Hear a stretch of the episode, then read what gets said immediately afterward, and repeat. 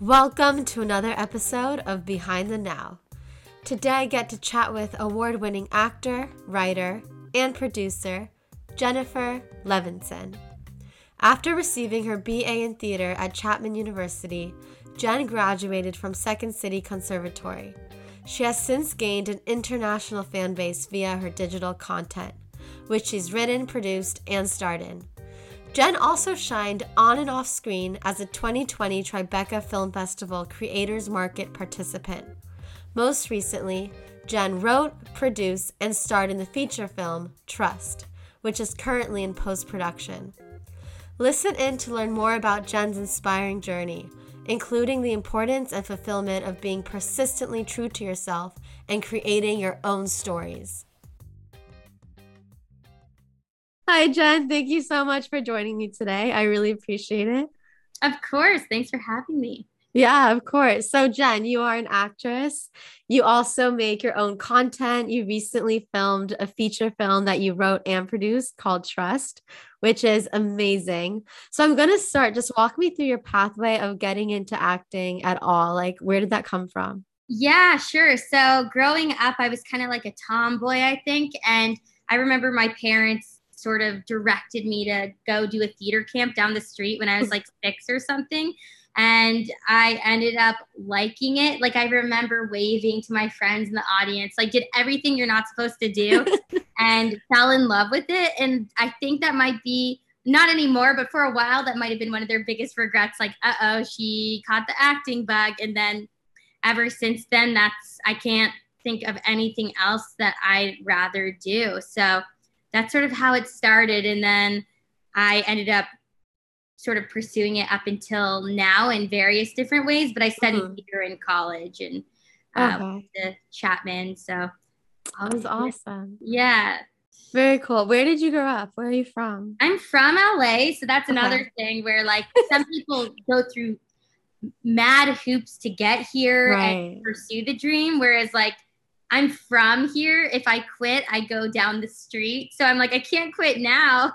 yeah, I get it. Totally. Yeah. Oh, that's so cool. So, at what point did you start creating your own content? Like, did you do that from the beginning or, yeah, yeah. like, were you auditioning a lot and then, yeah, you talk. Yeah, it's funny because when I was in high school, I I was like about to turn 18. I was like, hey, parents, help me pursue this professionally, or I am going to disown you when I turn 18 and they were like, okay, we'll help you. So I got an agent, and I think I was so green at the time that I would just like hear about auditions and show up. And the first three auditions I showed up at were like huge national commercials, and I booked the third one, and it was a Super Bowl spot. Wow. You're like, oh, okay, maybe she has something going for her. That's um, so cool.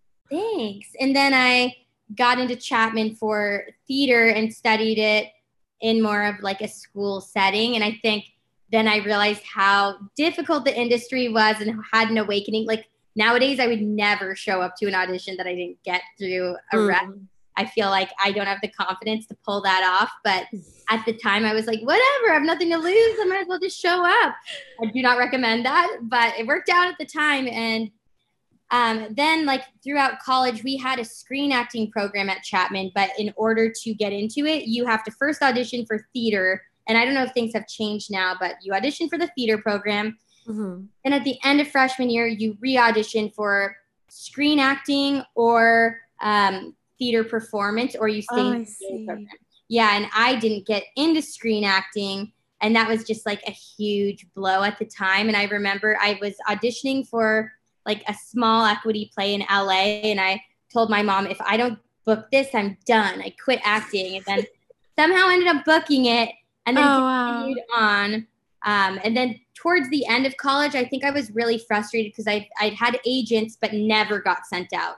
Like mm-hmm. very few auditions, and I sort of realized like I can't just sit around waiting. I feel like there's mm. this notion that like you move to LA, you get an audition, you add or you get an agent then audition all the time. But for me, it was like, get the agent, sit around and wait for something. And I was like, mm. I can't just sit here waiting or I'm nothing's ever going to happen. So I started making my own stuff and a lot of it was bad at first, but you got to start somewhere.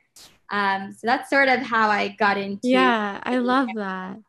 That's amazing. So, what is your background in writing? So, like, okay, for someone who hasn't, say someone's exactly where you were, they're an actor, they've been auditioning, but they haven't written before and they haven't produced or anything, where should they start?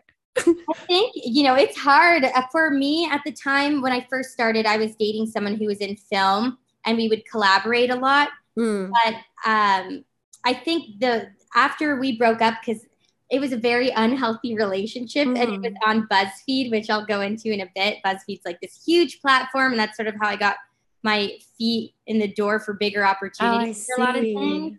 Okay. Um, but I remember the breakup happening and thinking like, I'm screwed career wise. I don't know how to make my own stuff. And it forced me to realize how to do it on my own. And what I realized is like we all have the equipment, even if you just have a cell phone.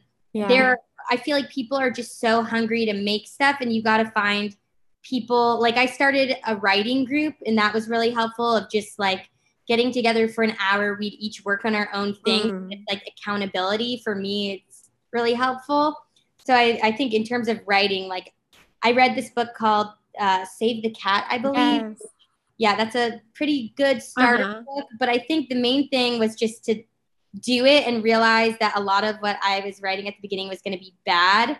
Um, mm-hmm. Or realize too that like a lot of people would tell me certain ideas were bad. And then later on, I recognized they were great ideas that I was passionate about, and someone else out there might also be passionate about it. So, like, right. if you have something you believe in, or you're watching TV and you're like, I could play that role, write something similar, like, kind of write your dream roles. That's how I always approach. Yeah, that's amazing. Yeah. And then in terms of, yeah, producing, I just feel like you kind of have to do it yourself. So, a lot of it, like, I was investing a lot of money in producing higher quality stuff but some people don't have those resources. So, like, learn camera angles, use your phone, get your friends mm-hmm. involved. I feel like, like I said, people want to work, so they're willing yeah. to.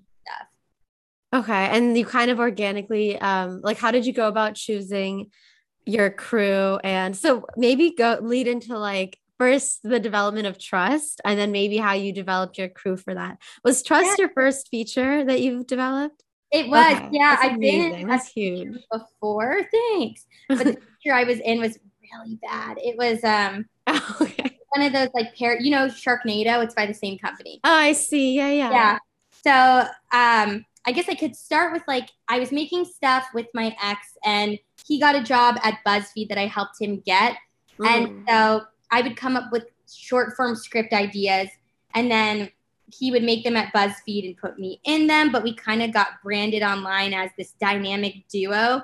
Mm. And so a lot of me trying to make my own stuff was like, how do I remove myself from this brand that I thought was a good idea, but mm. has kind of hurt my career a little bit because as actors, like we want to be taken seriously. And here I am being branded with my ex-boyfriend in videos like girls poop for the first time, which are dumb parodies.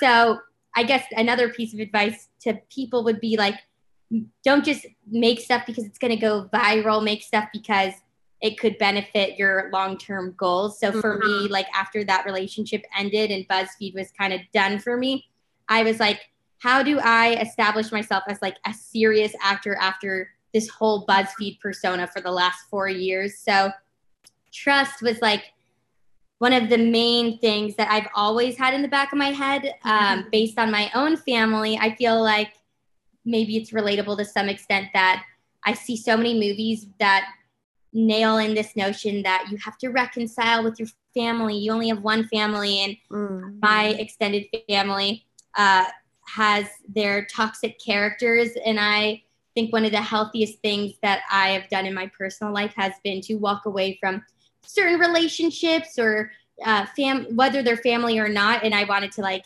capture that in a script so i wrote this little proof of concept and that i then reached out to some people i had met through college and on different sets and i knew going into it that i wanted to invest a few thousand dollars into it to make it look good and decent uh, asked a lot of favors too and that was a two day shoot but that sort of opened the door for bigger opportunities. I that was like the third project I'd produced independently of the BuzzFeed relationship, mm, and oh, yeah, and that kind of opened the door. Like Tribeca Film Festival reached out to me to include me in this exclusive invite only market, and I I think it's because of taking the initiative to make my own stuff that opened that door. So yeah, that was the beginning.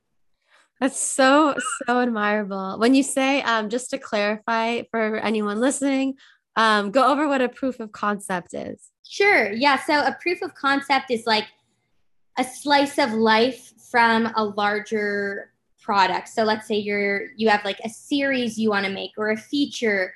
Those things require uh, significantly more resources, and I didn't have those available to me. So I knew that I wanted this to be a feature, but I uh, figured I would show something that is high quality, produced well, that I could then maybe take to investors and say, like, hey, I have a screenplay and mm-hmm. I have like a slice of life that's like seven minutes long that shows you the world of the three main characters in this story. And hopefully, this package would resonate with people who would then invest in a feature version of the script. Right. Okay. So and so it's the it's like to pitch your feature. Yeah, and I and think it's also, filmed, right? Mm-hmm, it's okay. filmed, and it's also beneficial even if you don't have a feature. I think to create a short. Some people might disagree with me, but I I think getting into certain festivals and networking with the people there is really valuable in uh, expanding who you're working with. So for me, it was essential in getting the feature made. Yeah. Okay. That makes sense.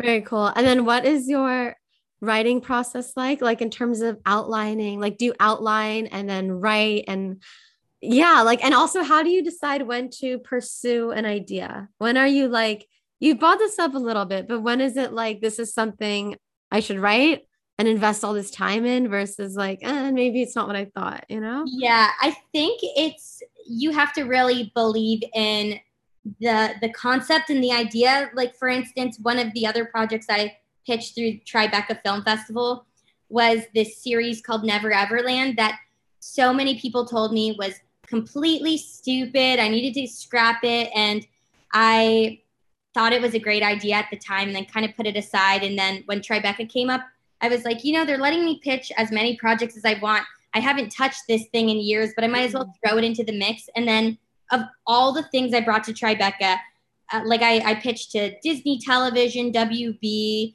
Freeform, all these big networks, and the thing they were most interested in uh, was that series. And it just showed me like you never know yeah who's gonna resonate with something. So I think it's about having the the passion for it and kind of like letting criticism bounce off of you uh, and like if you feel a fire to write something, you just have to roll with it. So like for trust, I didn't even open the door really for people to tell me it was a bad idea because I was so passionate about the idea. And I think my writing process varies script to script. Like this kind of was like a cluster of spewing ideas into a really bad first draft. And then um, the director of the feature was a different person than the proof of concept. And that also started as a joke at a bar when um, my friend Almog, who directed the feature, I mentioned to him I wanted to make this into a feature. And he jokingly was like, Hey, I'd like to throw my hat in the ring. And I like clocked that. And he's someone that I've admired since college mm. and always thought, oh, he'd never want to work with me on anything. He's like far beyond me. So when he brought that up, I was like, okay, I'm going to hit him up. So I think like for smaller projects, I reached out to people that seemed like attainable people. I always paid everyone mm. not well at the beginning, but like, you know, worked out things to make everyone feel valued. Um, and then once I like felt I had proven myself as a true filmmaker, I then felt more confident reaching out to someone like Almog.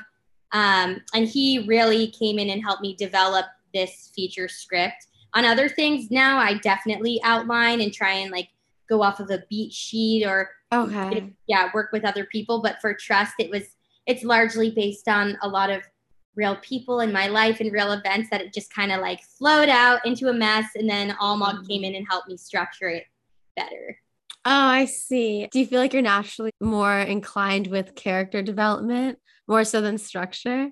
I think so. I feel like, I mean, you act right. So like Yeah, yeah. But I feel like that as well though. Cause when yeah. I was writing, my structure was like, oh my God, I don't know what yeah. I'm doing. Oh, same. I'm like, what is happening? I don't know where this is going. That's how I felt a little with trust, but I was like, I have a grasp on like who these characters are. But I do think one benefit of being an actor slash writer is that like we know how people talk. So mm. there's sometimes when I'm sure you have had this experience too, where I get scripts and I'm like, no one talks like this. This is so yes, bad sure. written. I don't understand how this got made. And I feel like it makes it easier to write real characters. Um, mm-hmm. yeah, structure is definitely something I I need to work on. yeah, I'd so yeah. I also though like talking to writers at every level. It seems like naturally people have either a strength in character or or like the plot or like structure. So totally. Yeah, I don't know. I was just curious. yeah. Also for me, it's been helpful to like reach out to friends that are more writer oriented and mm-hmm. work with them on stuff. I feel like I collaborate. Eh, I love collaborating. I also like writing independently, but I think having partners to write with has been awesome. Mm-hmm. Okay. So, okay. So once you have a draft of a full script, um, first of all, how do you decide when your draft is done? Good question. For trust, it was like the day before we shot. I feel like it was constantly tweaking and mm. tweaking and tweaking, and things got shifted in big ways a lot up until production. Obviously, like certain scenes had to be locked because we had locations locked, but little dialogue here and there was shifted. So I don't know if you're ever done with it. yeah, that's yeah. Yeah, you kind of get to a point where you're like, I have to relinquish this thing to get feedback, and like, I I like to get it to like, I don't know, a third draft. I feel like first draft sucks, second draft is a little less crap, and then the third one is meh, and then I send it off, get the feedback from all the people, and then like, kind of take everything with a grain of salt, and yeah, I want to apply. Yeah, because you talked about both ends of that, like getting feedback, but at the same time, not necessarily taking everything to heart. And like you still have to know what you want, like what you think instinctively. Yeah, totally. Yeah. Like so for interesting. people were like, you need a romance or you need to like the takeaway should be unite the family. And I was like, those are two things that I mm. refuse to change. Like, like you can't um be precious with your material to a point where you're not willing to work with people. Right, that's right. I've noticed I've worked with a lot of people who refuse to be collaborative, and I think that's a major issue. But I th- so I think you got to be open minded, but also like hold firm to the few things you won't change because mm-hmm. it's your yeah like i love that you said that like the ending yeah because if it's not truthful then don't just do it, you know? Yeah. So there yeah, are two things that are that. like open to changing anything but these two things. And I feel like every movie I see has like a love story with a girl in the right. lead. I didn't want this to have any love story because I'm so sick of that. I wanted to see yeah. like an empowered female not falling in love. Right. Good. Good. I totally agree. Yeah. Um, what was your did you guys have a rehearsal process with the actors? Yeah, so the same actors from my proof of concept right. were in my feature and okay. um they're all producers in various capacities on the feature. So they were really awesome to work with. Um, we like had a couple read throughs and then um, my parents are precious angels who um, we shot the proof of concept there, and then um, the budget for this got wild because of COVID and Film LA, mm. and like producing a feature is crazy. So um, we we were looking at different house locations to rent because mm. after doing the proof of concept for two days, my parents were like, "You are not shooting a feature here," and in my mind as i'm writing this script i wrote it with that house in mind that i grew mm. up in and also financially it's a lot easier to shoot in a location that you already have that is basically it has a lot of the production design in it. So mm-hmm. my director kind of got on the phone with my mom because he was like is there any way she'll let us shoot there? And i was like 100% no try it. You talk to her. So for an hour they were going back and forth and he was talking about paying her and all this stuff. And then finally he was like, creatively, this house is perfect. And my mom got quiet and was like, let me talk to let me talk to Jen's dad. And it was like Mm. that talking about it from a creative perspective got them to literally leave the house on their own and go stay in my grandparents' house in Palm Desert and let us use their house for free. So we were able to have a couple rehearsal days in there Mhm. uh, which is really helpful. But for like, so there's like three of us in the main cast, and then a lot of other cast members that we did like a Zoom table read. Mm. And then the first time we actually like did the film was on set. So we would Okay. we'd rehearse it and then just went and Right, got- like let it all go. Awesome. I love that. That's so how long did the shoot take that your parents were out? so they were out for like a week and a half. It was an 18 day shoot, but like the main location was the house, and then we shot in other locations around LA. Okay. It was wild. Yeah. Wow, that's really lucky. That's awesome. Yeah, definitely so grateful. I I mean, can, we went way, I mean not way over budget, but a little over budget and I can't imagine how much worse it would be if we didn't have the free location Mm. for as long as we had. Yeah. Um, how did you go about casting? So I know you said like the main roles, I think you knew them, right? From before. Yeah. so Okay. Heston and I went to Chapman together, and Kate and I met on a film shoot. And then for the rest of the cast, I have a friend named Lena who I grew up with, and she was like, Hey, I have this random friend, Jacob, who wants to be a producer. Can I introduce you? and in my mind, I was like, Oh, here, what am I going to give him? Yeah, I don't know anything about anything. And then he kind of came to me and was like, Hey, I have a background in casting. I'm eager to work. Can I help out on your film? And I was like, yeah, sure. And honestly, he's kind of the reason the film even got made because I was a lot of talk and like half action, being like, I'm Oh. going to make this film sometime. And then Jacob all of a sudden started like casting it without me like actually having it greenlit. And I was like, oh, wow, we're doing this Oh, put wow. together. So it kind of kicked my butt to start like getting all the funding and reaching out to anybody who might invest in the film. And uh, that's sort of I like Jacob knows this. I'm grateful to him because him coming on board is really what like lit a fire under me to get this made. That's really that's really cool. yeah, and, And he, he used yeah, sorry, go on. yeah, so he he can't comes from like a casting background, and it was very again collaborative. So like we gave him the script, he came up with all these character descriptions, and um, what I loved about working with him too is he really challenged us on the vision for every character and gave us reasons why. And sometimes we Mm. agreed, sometimes we disagreed, but um, it really gave us a, a wide range of options in terms of casting. And I think in terms of securing some namey talent, which we don't have any like huge names, but um, having a proof of concept was really helpful in getting some bigger names on board because they could see that we're capable of doing something more than just um, Right, that makes sense. yeah It makes sense, like from um a perspective of someone looking at it just like on paper or like writing, I mean, you know, versus Yeah. they can actually like watch and kind of see the dynamic. There's no way you can pick that up just from a script, you know, because you don't know how it's gonna be executed.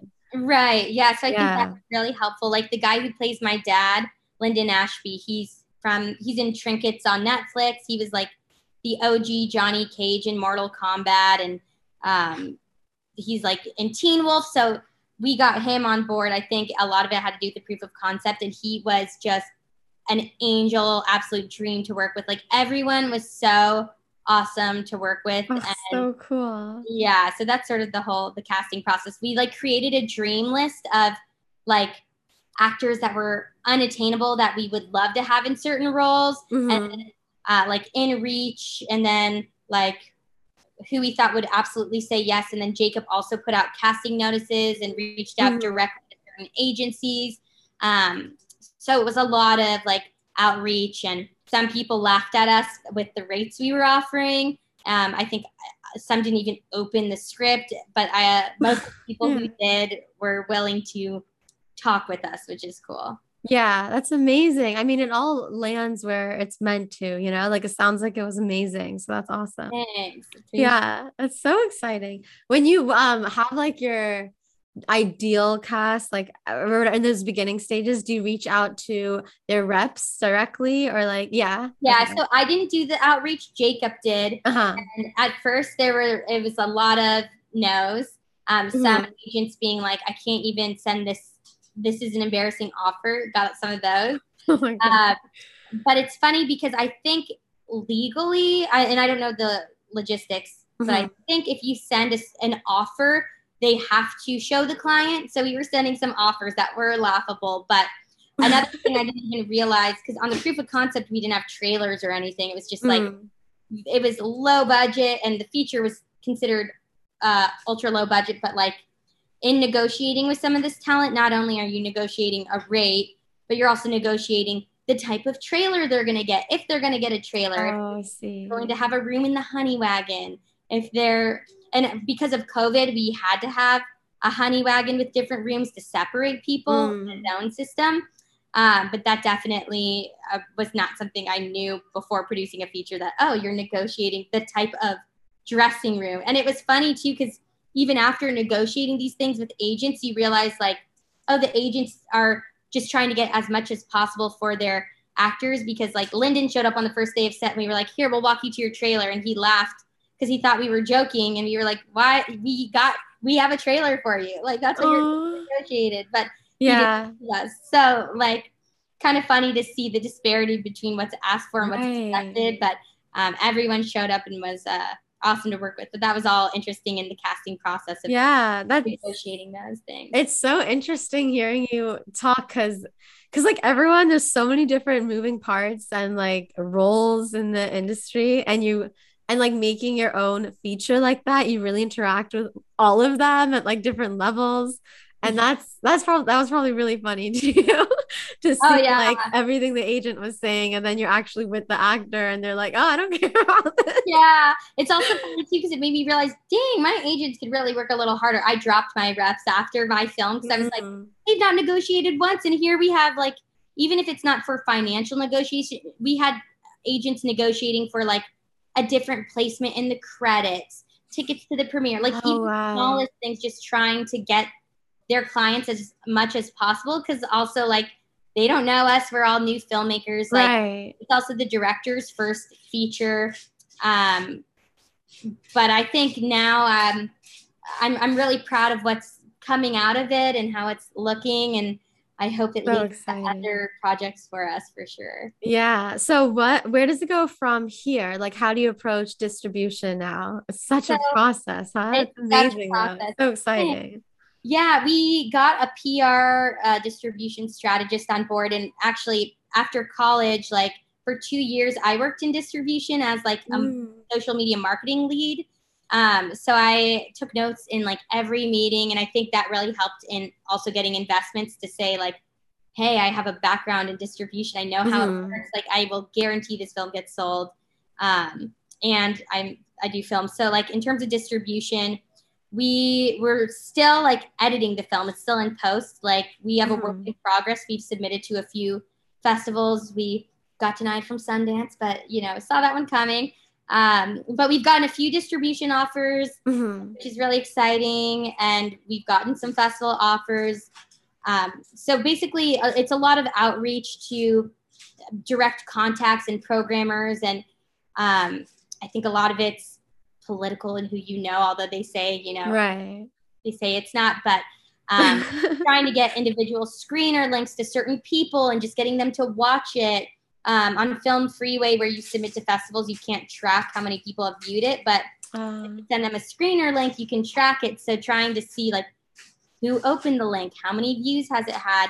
But um, I'm also planning on going to European Film Market in Berlin to oh. get on the ground and pitch it because I've realized you can hire someone to sell this film, but I don't think anyone is going to sell it and pitch it as much as I will. Right. Uh, I was so literally was thinking that. yeah, and my director too. Like I I knew ever since I met him and worked with him at Chapman, I knew he was going to be successful, and I'm so honored that his first feature was my first feature working with him. Like I yeah. he also just wrapped a project with Jimmy Fallon, so like he's he's also an editor, and I just am really excited for the potential of where this will go. And I think that like once we we're trying to finish like sound, so like the next steps right now, we've done Mhm. like, color and um, we've sent this work in progress to a bunch of people. But it's so hard to be creative, and when these people are getting thousands of films, to expect Mm. to know what it's going to sound like is uh, a huge ask, I think. So I am excited for once we have this film like completely wrapped in a nice little bow, hopefully by the end of January, to like send that out. So we're kind of waiting to commit to distributors and festivals once we have. Mm. Okay, that's all. that's that's pretty. That feels quick to me still, though. So that's really It's awesome. Yeah, that's the thing too. Is like I obviously knew Sundance is like a hole in one. Like there's no way. Mm. but I think uh, in the back of my mind, I'm trying to make myself feel better by being like, we sent a work in progress. They don't know. They didn't hear it with like the completed sound. yeah, It, it's such a different experience when you have everything in there. So, um, yeah, it, it's Yeah. been a very fast turnaround for sure. that's so cool, and that's true what you're saying. It's not just. I mean, that's true. You know, um, when you submit to festivals, what are you submitting at this stage? Like, We're do submitting yeah. a work in progress, and at the beginning, we and they say they accept them, but again, you know, they're creative uh, can these people get? It's like with casting, how creative are you going to get? I always think that way. But we submit a work in progress, and at the beginning, it's a title card with all the things that are in progress. So we'll oh, I list, like, see. yeah, I'll say like colors being worked on. We just finished color, and then we'll update the link and be like, okay, sound design and Mm. sound mixing is being worked on. Credits are being worked on. Um, so we'll we list all of the things that are in progress and Okay, yeah. So we're like we're picture locked, but all of those like final touches are Mhm. being laid in as we speak. Yeah, okay. I always wondered that, so that makes sense. So you are sending though like the full film, but like a rough cut, like there's Yeah.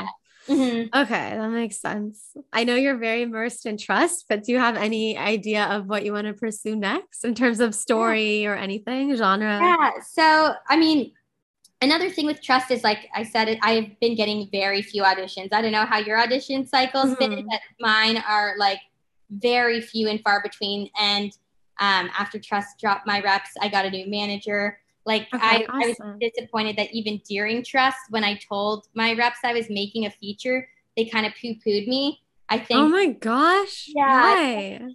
I don't know. It's was so so- admirable. That makes me like, you know, that's yeah, I think because a lot of people do make content out here that maybe they don't realize how legitimate of a film it is.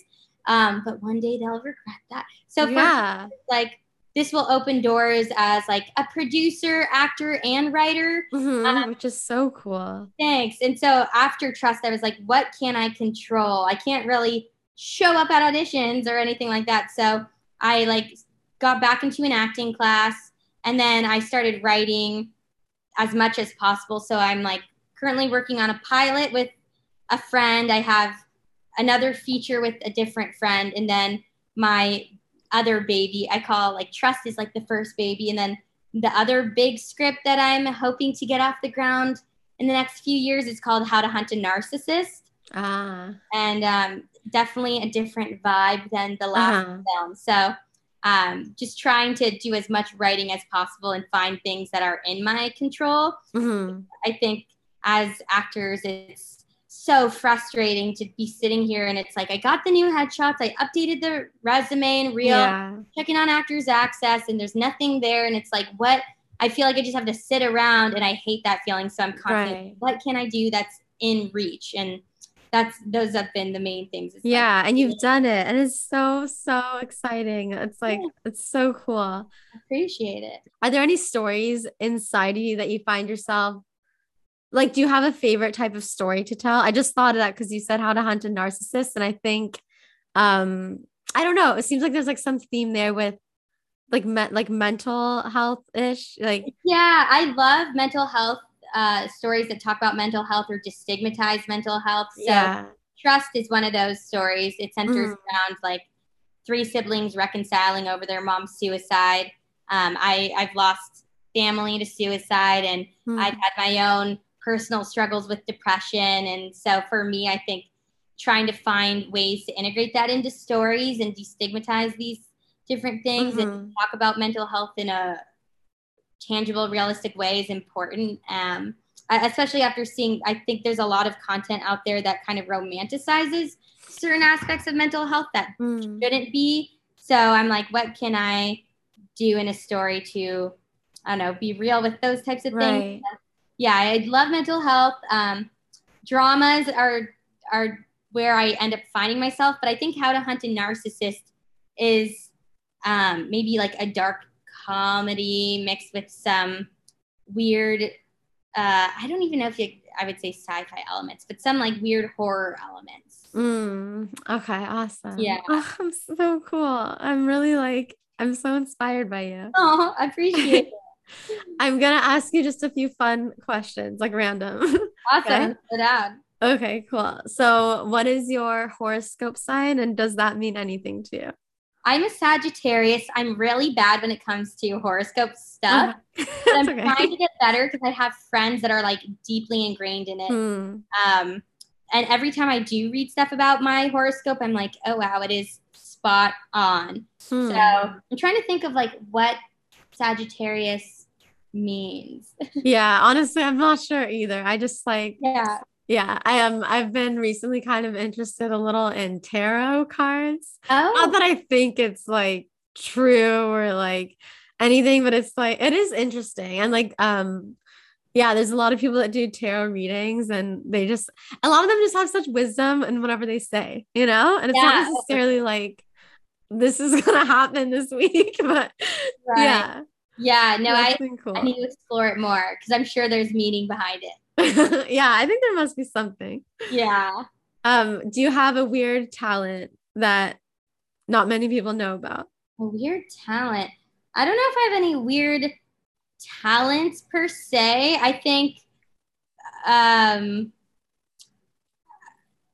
I am I think I have a special I, I would call this a special skill that like rejection pisses mm. me off and makes me want to prove people wrong which I feel like if you don't have that kind of fierce energy, it's yeah. really hard to want to keep going in this industry. So mm-hmm. I don't know that counts as a special skill. Is like for I, sure. I mean, every time someone's told me, like even I remember at Chapman when I got rejected from the screen acting program, it's like I need to now like prove them wrong, and mm-hmm. so, like, or or when my ex used to tell me I could never make a feature, I had to go make a feature. You know what I mean? So yeah, good for uh, you. I love that. That's, yeah, that's the spirit you need. yeah, those are my special skills. Being obnoxiously persistent. Excellent. I love that. It's so good. And this podcast is called Behind the Now, but I like to emphasize emphasize be the now. So, is there anything that you do to be the now? Um, however you interpret that, or like yeah. Or like when are you in the now? I think um, being in the now has been one of the hardest things for me to do. Um, and I have such mad respect for people who are able to do it. And it's something I work on in therapy and every day of my mm-hmm. life because I feel like I have anxiety. I'm medicated for it. Uh, mm-hmm. and like I know a lot of people are in this industry, and there's this constant pressure to like do stuff because it's going to lead you somewhere in two years or five years. And like it's so hard to just like live in the now. But i think um even just like being on set and making this film um at the when covid happened it had a lot of uh, negativity to it. But the one thing it did for me was inspire me to be like i can't just sit here waiting around. I need to like mm. do things now. And and who cares when this ends which we're still in it kind of. Right. And I, it kind of got me in this headspace of like life's short and i don't know when else i'm going to get opportunities to do things i need to do them now. Mm-hmm. uh, and even just like as i get rejected or accepted into festivals um, instead of like thinking about the long-term effect on the film i'm more so just like trying to take it a day at a time and and live in the process and mm-hmm. proud of how much we accomplished and what we're accomplishing every day and then i so yeah i think for me being in the now is like waking up focusing on like what is in my control today mm-hmm. and not trying to predict where it's going to put me in yeah foreseeable amount of time Yes, I love that. And I've had um everything you're talking about, like those thought processes and what what can I be in control of? And like, oh my goodness, I probably have papers like notes of this stuff, you know? Oh, yeah. Um, yeah. Well, thank you so much for doing this. I really appreciate it. You are amazing. I'm really oh. excited to share this. Thanks for having me.